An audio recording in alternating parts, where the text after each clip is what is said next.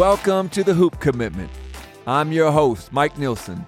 Join me every month to get inside the greatest minds in basketball nutrition, training, and leadership to elevate your game and improve the way you eat, train, and lead. Welcome to episode 109.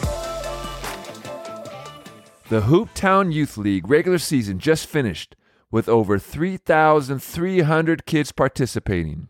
It's amazing to see packed gyms all over the city, with families cheering in the stands, high school kids running score clocks, and parents, grandparents, and community members on the sidelines coaching. Seeing this turnout makes me a believer that Spokane is Hooptown USA. It's heartwarming to see how many people have volunteered their time so kids can play hoops. And this is just the beginning. Now that regular season's over, we're launching a full tournament season for teams that want to play in more competitive local games. Every month, we'll have one major tournament, and every weekend there's not a tournament, we launched a new concept called Rivalry Game Days. For only $40, teams can pair up against teams of their choice and have the gym, ref, score clock operator, and gym supervisor all there to make sure they have a great experience. If you want to get caught up on the latest, check out hooptownusa.com. Now, this month's guest wears many hats. Tyler Lesher is the head athletic trainer for UCLA men's basketball program. He's a certified orthopedic physician extender and is also a certified strength and conditioning specialist. Before joining UCLA staff, he worked in the NBA and the G League. Tyler earned his doctorate in health science and exercise leadership, focusing on reducing systemic inflammation through nutrition and exercise. With his extensive basketball and medical experience at the college and pro level, I thought he'd be the perfect person to chat with about reducing knee pain and inflammation. Here's Tyler Lesher. Tyler, welcome to the Hoop Commitment Podcast. How are you doing? I'm doing well, thank you. How are you? I'm doing awesome. How's season going so far? It's going. You know, what are we? Only a couple practices in, no games yet. So just the guys are practicing a lot, and they they don't have that opponent other than themselves. So you know how that is. It just kind of gets that that grind going on where they they're starting to want more. Oh yeah, that was always my favorite part is when you finally can start beating up on the opponents instead of just your teammates. Man, it's just like the guys are starting to like salivate for it. We're like, we need a team, we need a exhibition, something. So now with your background, you're an athletic trainer and a strength coach. So what ultimately made you decide to go more of the athletic training route? That's a great question.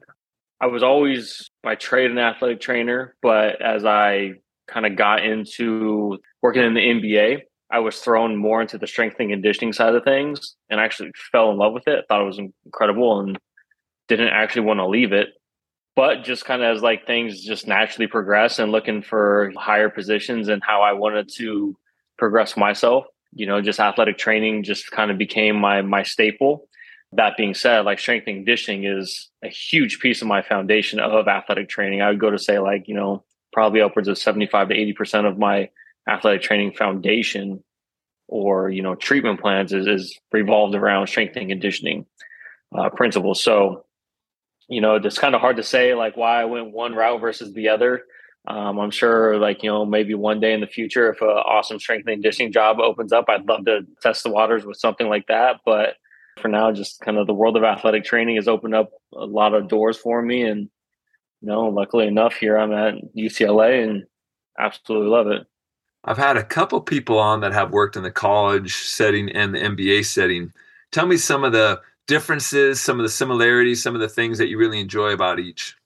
Obviously, with college, your schedule is way more regulated. You know that you are going to play on Thursday, play on Saturday during regular season conference play. You know, so it's, very direct. You you can plan, you can schedule. NBA is not like that. You can play on Monday, you can play Tuesday, Wednesday, whatever day, Sunday. You know, you don't have a life. It just it circles around that revolving NBA schedule. So like those are like the two biggest things. And one of the reasons why, you know, I started to go down towards the college path a little bit was just having a little more autonomy over my own schedule. You know, things that I like more about the NBA, the relationship with the players, here you're dealing with kids versus there you're dealing with you know they're grown men they're professionals right like you can have a bit of a friendship with them that's um, you can't really have at the the college level right it's like sure like you know we can we can talk we can bond but there there's that wall right of like hey like you are still a child like i'm here to mentor you more than hang out with you right versus the nba level it's it's just very different i feel like there's a lot more relationships and bonds that, that are formed at the nba level so um, those are two of the biggest things. Yeah, just the travel, the travel difference is, is incredible. Oh, I can only imagine. And that has to be fun when you're young, though, and possibly single, being able to go see all those new cities.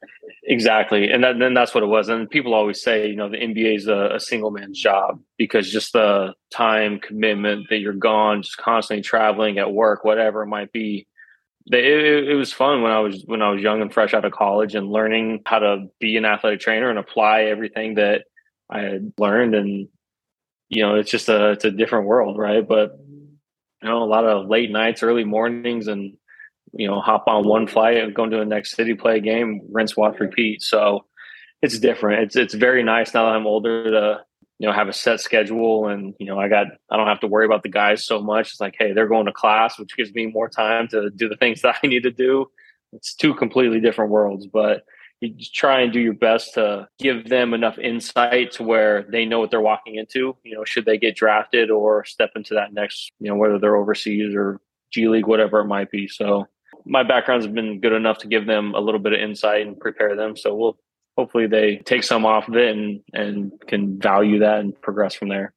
Well, your background and skill set is perfect for today's talk because I wanted to chat about knee pain in basketball players and just start out.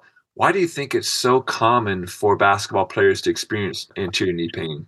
A couple different things. It's hard to really just say anterior knee pain as one thing when it can be you know upwards of 30 different things right? And there's there's so much that can potentially go wrong with the knee. It could be patellofemoral tracking. It could be that you just have muscle imbalances going on. Something could be going on at the ankle that can cause like a force displacement which lands on the knee. Movement patterns are huge from what i'm seeing as kids especially like the freshmen and the guys that are coming in that they're just not taught how to move efficiently so there, there's a variety of different things that can go on at the knee but the biggest thing that I'm seeing with our guys is, you know, when when you break down their individual movements, they can't move effectively and they can't move efficiently.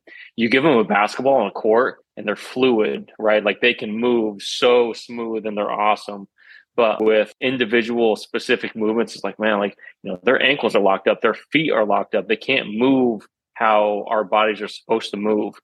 So that's a huge piece to it and it can all go to any different way, right? It could be tendonitis, it could be fat pad issues, it could be overdeveloped quads. We're seeing that a lot for from kids that just spent forever uh, front squatting and whatever their background might be. You know, there, there's a million different things at play, but you know, movement inefficiencies are probably the biggest thing that I see so far. Tell me about nutrition. When I hear about inflammation and knowing your background and having a solid nutrition background, how much of that has to do with how they're fueling their bodies? You know, that's a million dollar question. And it's it's hard to truly like pinpoint it, right? With our food choices today, we're creatures of the environment that we bring in, right? Our food choices are not the best. And even when we try to eat healthy foods, it's like how much of it are truly healthy? So it, it's hard to say, you know, what exactly we're bringing in or putting into our bodies that truly affects our inf- inflammatory response within our bodies. I would go as far to say it has a pretty significant or profound effect because if you're continuously eating, whether it's eating poorly, drinking, or even you could go as far as like, you know, not sleeping, anything like that, you're going to have an inflammatory response. And one of the ways that I like to think about things, you know, if you think of your veins and arteries as like gas lines, right? And our blood is just gas pumping through. Well, if there's a break in that gas line from like an inflammatory response or from a uh, an injury, and you fuel with inflammatory food, it's like lighting the gas on fire, and it's just going to go straight to the injured area. So, and this is where you see like a lot of guys, mainly more pros. You don't see as much with with these college kids, but what I see is this like their knees are way more inflamed. They're coming in in the morning and they're they're tight. They have restricted motion. Uh, you know, they just couldn't get past their typical knee pain that you see every single day. And it's like, well, we're treating it, we're doing this, that, and the other. Nothing's quite improving it, or it's getting you well enough to get on the court. You're feeling good, and then all of a sudden, it's like everything gets reversed. So you can definitely peel back into the nutrition piece and look into it. Look at their sleeping patterns. Look at how they're drinking and everything you know, and just kind of find different things that might play a role into it. Well, and I have to suspect the high school athlete is even worse off than the college athlete because I'm sure at UCLA is similar to Gonzaga, which is we have great snacks in the locker rooms. Yeah. We do handhelds that are higher quality selections. They have post practice meals that have fruits and vegetables and lean meats. Versus a lot of the high school athletes, I can only imagine some of the McDonald's stuffs that they're doing. That exactly probably the majority of their fueling. So what are maybe the top two or three things that you'd want to include in a diet to help fight off inflammation? And what are the top two or three things that you might want to avoid? Yeah, so I mean, the, the things that we're going to incorporate the most of are obviously like our, our lean meats. I think that's one a huge thing, and I, am a big proponent of fish, shrimp, fish, um, tuna, stuff like that. Anything that's going to be that good white lean cut of meat. Big fan of chicken. I do think that red meat has its place um, with everything. I'm definitely not like an anti red meat person. I'm a big lover of steak and cheeseburgers, whatever it might be. Looking at all the anti inflammatory foods as far as like the starches, like broccoli and berries, I think berries are some of the best foods. You know, we're talking raspberries, blackberries, blueberries. What are some of the foods that you'd want to minimize or avoid?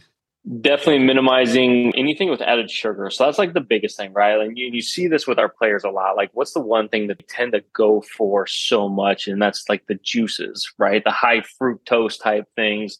You know, they want something that has a really good taste. And, and we get that with sugar. You know, that's just like the biggest thing of it. Um, you know, these guys, they burn through so many calories, especially when they're coming through high school and into college and into the pros, that you have to refuel them properly you know, I would say for just like Joe Blow out there to like probably minimize the breads and stuff like that. But for these athletes, you know, really the biggest thing that I tell them is like, hey, look, just be cognizant about what you put in your body. Obviously, stay away from the fast foods as much as you can. And just think like if it sounds healthy, it's probably healthy. If it sounds unhealthy, it's most likely unhealthy, right? Like I tell people all the time, like eating healthy is not a hard thing to do, right? For the most part, like you know when something's good for you and when something's bad for you. Nobody's ever gone to a fast food restaurant and said, "Hey, this is good for you." It's just the way it is. But those are the biggest things right there. And you know, the other thing that I'm seeing with our guys is like they just don't have enough water intake, right? And it's because they they tend to go for the sugar drinks, whatever they might be, when just simply like hydrating enough could could do them wonders. You know, you mentioned the movement piece of it when athletes come in and you could see how they move smooth on the court, but you get them in the weight room and you might challenge them in a different plane of motion or a different range and you see some deficiencies. I'd love to chat about the mobility piece because mm-hmm. I was on your Instagram page and you have a ton of great info in there. And a lot of it has to do with mobility, flexibility, stability. I would love to kind of start out and talk about where you see some of the limitations and how that could contribute to knee pain what I see a lot with athletes that come in that have like that kind of anterior knee pain, we'll just call it like patellar tendonitis, okay, just for for the sake of it. But what I often see is that their ankles are super locked up and they they can't get into dorsiflexion, and if they do, it's very rigid and it's very you know, there's no real word for it other than just like locked, right? They cannot get their knee over their toe. That's one key. The other thing that I find is that their hip lacks extension and it lacks internal external rotation. It's usually because you'll find that between guys who are one footed versus two footed jumpers, right? Like they'll have a different imbalance, but usually they still lack internal external rotation. But to really dive into the ankle, they just don't have the ability to handle that force that they put into the ground that comes back up. And you know so their ankles locked up and then their hips are locked up and they don't move like in a perfect kind of knees over toes or knees over our fourth fifth toe every single jump right? And that's not feasible to ask them every time they they go out and jump on the course to think all right put your knees out over like you know as if you're trying to develop a perfect squat pattern right? It's just not feasible. But those are the things that you can work towards right? And develop the muscles that kind of increase their movement into that pattern to get the best bang for their buck so I'm a big fan of mobility. Obviously, that's what my Instagram is pretty much dedicated to. But you know, when you're looking at their movement strategies and how to piece it all together, I really tend to look one at the knee, see what is actually going on from like a tibial internal external rotation because a lot of people forget that our tibia is supposed to move and our fibular head is supposed to rotate around as we go through a squat or whatever might be right so i like to look at the spot of the pain first and then from there if that if that's moving all right and then branch apart so then i'm going to look at ankle how does that dorsiflexion how's the inversion eversion how's the distal fibular moving and then obviously going up towards the hip where are they lacking? Do they have good extension? Do they have good flexion? Are they stable in those two uh, positions? And then how they are with internal external rotation.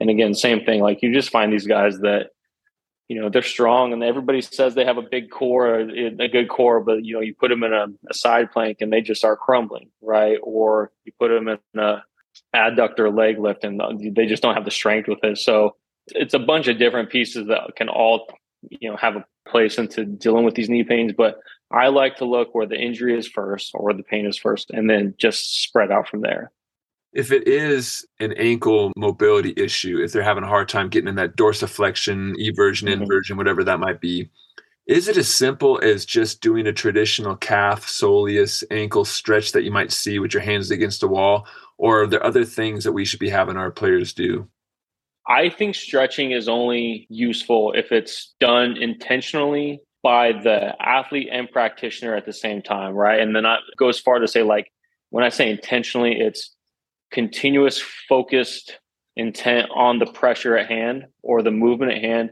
and then even pairing that with breath work. A lot of times when you use the term stretching with people, people think I'm pushing you to your end range of motion and then I'm sitting there holding it, right? Well, think about what happens when you do that with uh, a normal person or even an athlete, whoever.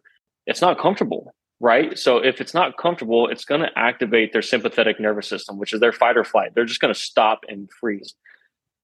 My theory on stretching is that you have to be in a parasympathetic state to where you get into that range of motion and it's it might be strong, but it's not painful, right? And you're still able to breathe, have like you know deep inhale, exhale, but think about the the pull at hand.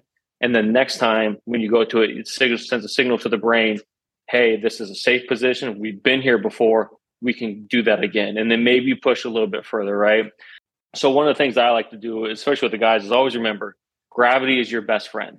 There's nothing like taking a kettlebell and holding it in, into a deep squat and letting that thing pull you down, right? And just, you know, pushing your knees over to your toes maybe having a band around your uh, or a mini band around your knees and just driving your knees out, right? And just letting gravity do its thing. And again, just focal breathing and just sitting there, you know, in and out through your nose, stimulating that parasympathetic nervous system and then rinse, wash, repeat, right? It could be a variety of different things.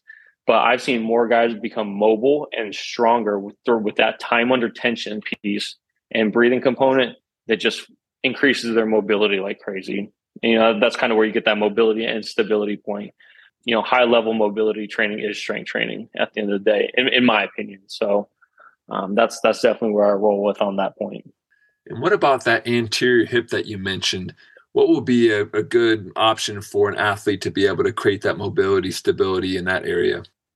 Yeah, so I think the one of the best things that our players can do from a young age, even moving forward, is learn how to effectively sit in a 90-90 position, the right that that 90-90 shin box. I even have a lot of guys on my team that can't even get into that position because their hip immediately feels like it's going to cramp, right? They just can't do it. What I find is that the more they do, just kind of like you know knee knee wipers is what I call just kind of back and forth, um, and then eventually go into loaded movement with it, even going into full extension with it. So it's uh, you know going from like a 90 90 into a hip lift, I, I think that can be a huge piece for opening up the hips, especially that anterior hip. I'm also a big fan of just getting into a you know rear foot elevated split squat with the leg behind you, again holding a kettlebell and dropping, or even letting go of that kettlebell, but like actively reaching up over the head, like stretching our uh, anterior fascial lines, everything like that. But again, it has to be a deep position with a high reach with intentful breathing on that position. and again, that's that. I think that's where you get the most bang for your buck. But the the biggest thing you run into with these guys is the timepiece. Are they willing to spend the time in the position? But then two, are they to just put their hand in the air or are they actively reaching? Like, am I trying to touch the ceiling above? Right? Am I getting my knee as low to the ground as I can? You know, it's truly being you know having that tensegrity piece that is is often missed with uh, with these guys as they go through the movement. Tell me about frequency. Is this something that they're doing at all their lifts? Is this something they're doing pre-practice, post-practice? When do you have your guys working on the mobility of the ankles and the hips?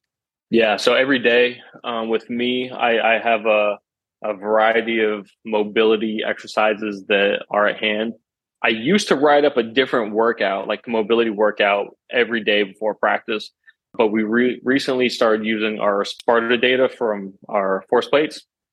And we were able to get a lot of good data from that that we could identify, you know, if a player has a risk of injury or whatever it might be, or if they, where they have different uh, restrictions, right? If they're like a, just let's just say a, a, normal freshman, you see that they hinge more than they squat. Um, they're very anterior chain dominant you know, I'm able to use that data and then prescribe a running list of exercises that, that they can do every day. So it's borderline.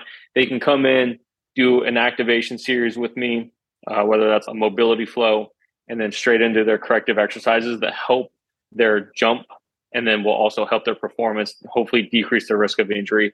Then they go lift. So they're already primed up for the lift. Obviously, after the lift, they're even more uh, neuromuscular sound and then go straight to the court. So hopefully that all plays a giant, you know, path into reducing injury and increasing performance. When your guys are experiencing a little flare up, if they are experiencing some of that patellar tendonitis, how do you adjust their lifts? Are they selecting different exercises? Are they just taking the day off? How are you addressing that? Definitely not taking days off. They have to be really, really flared up to have a day off like that. A lot of it's just exercise change up. You know, maybe instead of they're doing like full range of motion stuff, maybe we hit some ISOs that day. I am learning or trying to experiment with different forms of isometric uh, movements versus movement based stuff, you know, and just different tempos. Um, so I, I do like some ISOs, but I'm just, you know, just kind of in the world of experimenting right now. But I'm seeing as I work on their fascial lines more and different fascial movements, so to speak, that they're able to get a lot of reduced pain with these movements. So it's really interesting. Like I said, it's something new. Um, it's kind of branching away from just, you know, here, let's do some Spanish squats, you know, or something like that for, you know, where you're just holding for 45 seconds, but doing more like deep forward lunge with a, you know, overhead reach, actively reach, and then immediately following that into a reverse lunge with a, like you're trying to grab your toes and making it like a fluid movement and seeing how that movement strategy can impact their their knee pain you know obviously there's the the variety of things that we can use as far as like just general modalities uh, you know Graston whatever might be but really yeah i've just been playing around with different movement strategies and seeing how that impacts these guys and you know really as, as i unlock their hips and their ankles it's it's crazy to see how much more their knee pain goes down, right? They're able to get into more deeper ranges of motion and then they're feeling better with it. So it, you know, it just takes a lot of work on their on their part. You know, I, I, tell these guys all the time, like the days of just walking into the training room and laying on the table saying "fix me" are over with. You know, like I make them go through a movement series before they get on the table. Then once they're on the table, they might be on it for five, maybe ten minutes, and then hey, let's start moving. You know, I'm a very movement based guy. Was it Hippocrates back in the day? Movement is medicine. So it's just they're right then. I still I think they're still right now. Um, it's just taking that and running. What about players that are starting out their career? They don't have knee pain. You mentioned the mobility. Make sure that the ankles and the hips are functioning well. Are there different strength emphasis that you should be placing on high school athletes as they start weight programs? Certain movement patterns or exercises that you think would be crucial for them to incorporate? For sure. I mean, I think with anybody that's just starting to work out, lift, whether you're an athlete or whoever, like you should be able to do the uh, the movement unloaded before you start loading it. That rarely, if ever, happens, right? Nobody ever says, "Let me let me see you do a squat," and then puts on 135 pounds or something like that. It's just, "Hey, here's 135 pounds. Go squat it, and we'll fix it as it goes." yeah, that's just not functional. It's not feasible. You're setting themselves up for disaster, and then you're setting whoever's going to take care of them up for disaster as well. Uh, so like that, that's a big piece. You know, hammer the big movements. How is their gait? How's their hinge? How's their squat? How's their lunge? You know, just just look at the basic things. And if you can get these guys to master these movements at a young age, unloaded, and then gradually load them, like I think that's got to be like the the simple but best recipe for them. But that's that's not the world we live in right? Like we need bigger faster stronger better now. Not only now we needed it like five days ago. You know so it's just we got to add weight we got to start you know having to move more whatever it might be. And it's like we are just constantly playing a catch up game with it you know so it's it's different but I, I think the biggest thing is just hammer the the basic movements and then slowly progress the, the weights from there. You know, if they can tolerate, obviously some people are better movers than others. And if that's the case, then you can probably load them quicker than, than the others. But spending enough time with, you know, an individual person or client to see where their movement strategy is and, and how they move with each position is very necessary. Well, you touched on the idea of modalities earlier. How does vibration fit into your thought process? for the longest time, I was not a vibration guy. I'm starting to play around with it more, but I, I think hypervolts, Theraguns, all that stuff like is is good for like an immediate like pain relief or whatever it might be. But I've been getting more into like the vibration plates and adding movement on top of it, right? Like being in a split squat with your forward foot on it and going through different ranges of motion, you know, dropping into like a like it's a split squat lunge, but like adding an overhead reach, just just playing with different things and and seeing how the guys like it. Same thing if you had a you know massage gun. Say you're hitting your abduct or something like that. Instead of just standing there and just you know having it go over your glute over and over, but like adding movement with it and seeing how that plays because you need the fibers to stretch and move how they're supposed to. So like wouldn't it make sense to add the vibration with said movement and, and seeing how that manipulates things? So I like vibration. It's I definitely think there's a piece to it it's a very base level to just like having somebody get on a trampoline and doing like a rebounding type thing where they're just jumping and jumping. You kind of get the same fluid flow and with that. Like I said, everything has its piece and time, and I'm starting to warm up to more vibration stuff. Well, how about ice? Where does that fit into your player's schedule? I like ice for two scenarios. I like it in game readies because I like the compression component and it usually helps the players' pain. And the second piece is I like cold water immersion, but up to here, above the nipple line. Players hate that, right? They, they don't like that sensation. They don't like going in there. A lot of guys are like, no, I'm barely getting in past my knees.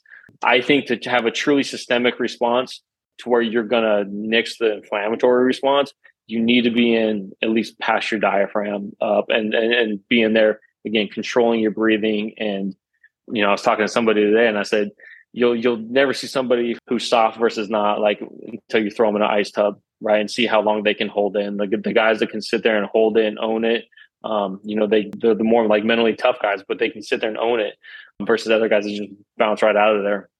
But i do love a good ice up to the nipple line sit there slow and controlled 10 to 15 minutes let that inflammatory response chill out and then get out and then go from there have you messed around with contrast showers at all yeah, I do like contrast. Contrast showers, you know, it's kind of up and down. How much is the water really doing for us other than just like hitting our skin? But I am a huge fan. I think that one of the best things that we can do is have, and this is a perfect world scenario, infrared sauna, you know, that gets up to like 200 degrees and then a cold plunge right next to it and going back and forth. I, I think that's not only the the future, but like it's it's kind of you're starting to see people like get onto it now um, having that recovery contrast of like having a huge sauna and then a cold plunge right next to it and just going back and forth. And I've done it a handful of times and the film like new man after that. It's it's by far I think the best thing. Okay, one more modality to throw at you. Hit me. Knee strap that you see a lot of athletes using. Patellar straps? Patellar straps. It's a band-aid if it means my athlete can play pain free, I'm all for it. But it's a band aid. At the end of the day, we still have to fix the problem, whatever it might be. If if it's something that can get them through pain free to where they can practice, they can learn, they can work, you know, especially as you see guys coming back from like you know, ACLs, right, where they where they're taking a third of their patella, they're most likely going to have tendonitis after that. I think it's it's fine just to get them through, but at the end of the day, like, you know, the other however many hours you're working with those kids, you better be working on their movement strategies and and how to improve that so they're not relying on that thing. I, I see it a lot where guys just they they want to throw it on because it feels good. And it's like, yeah, that's great, but we we really need to address the, the problem and not just band aid it. I love that being able to maybe help them out in the moment, but also think big picture and how do you actually not just yeah. look at the symptom but the cause of it. Absolutely, that's and that that's exactly where I fall with it. You know, I've been traveling a little bit and it's amazing how my knees kind of bug me when I sit on a plane for too long or my mm-hmm. lower legs just feel like they, they're collecting fluid. How are you addressing that with your guys when they have that travel schedule every other week being on the road? Well, there's a couple different things like that I can take and learn from, and this is what makes like, you know, I guess like a high major school high major versus low major, whatever it might be, or even like in the G League versus the NBA. You know, when we're in the G League, you're flying commercial, right? It's like you might be lucky to get an exit row. Same thing with like a when I was at FAU, like you know that was a mid to low major. You're flying commercial, whatever it might be. Then all of a sudden you get to the NBA or UCLA. It's like wow, we're flying private these big planes where guys can stretch out, whatever it might be. Granted, we're speaking now where most of our flights are pretty small, right? We're going to Vegas, we're going to, you know, Oregon, Washington, whatever might be. The longest one's going to be what two and a half hours, something like that. Guys can get up, they can move, even like go through a, a little bit of a mobility flow because the planes are so big. When I was with FAU in the G League, you know, we were sitting there waiting in airports, whatever might be. I had guys doing mobility floats constantly, having them stand up on the planes, doing 10 body weight squats for every hour they were sitting, just anything to promote blood flow. And and they they just they feel the benefits of it, right? It's just you know how it is. You're sitting there for hours and you're just sitting there. It's bad for your blood flow. Like we all say, sedentary lifestyle is bad.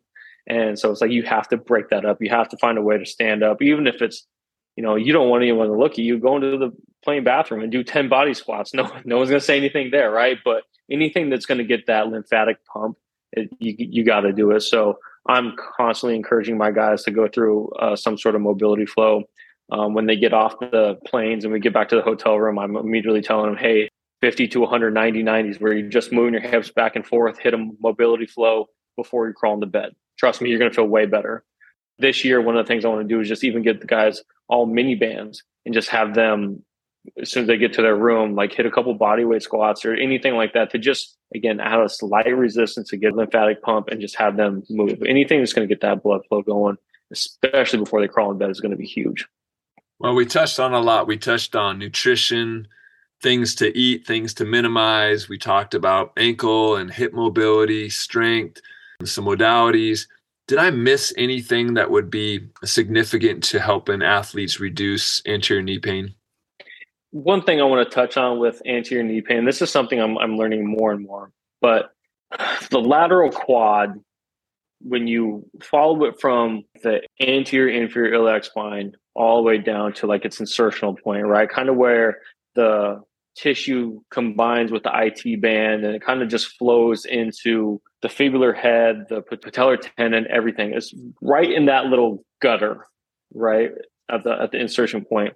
There seems to be, and this is not a scientific word at all, gunk that gets like built up in that tissue. And you got to think from like the athlete's perspective, how much they push off and they stick laterally. Euro hops, defensive slides, whatever it might be, that force is going somewhere and there's going to be a buildup of tissue and in my opinion, in that little gutter just on the insertion of kind of like lateral quad as, as it's coming down. And if you follow it up next to the origination of lateral quad, there just seems to be really tight areas that if you get in there, like, and this is for like manual therapists or whoever, even if guys are out there just foam rolling, two spots that you can like really dial in on are those two spots and just get in there and strip it down and then you compare that with some 90 90s. I find that that tends to work really well for reducing anterior knee pain. If there's any dry needle therapists out there, like I am, I tend to needle those areas a lot. And it just breaks apart that tissue and we're able to get it to lay more as it's supposed to. And it's just wow, like it just takes off so much of their knee pain And I think it's just when you kind of look at our fascial lines as far as like the IT band coming up and as it crosses our thoracolumbar fascia and then up the body, it makes sense that those areas based on the basketball movements would tend to get more rigid and in my terms gunky. And those are the areas that need a little love. And i find that as you go through those it really opens up the knee a lot. And it provides more movement kind of more of that internal external rotation component of the tibia. And it just takes a lot of stress off the patellar tendon. It's cool to hear all the different skill sets that you have I didn't realize that you did dry needling, the athletic training piece. I'm sure there's a lot of hands-on mobility stuff.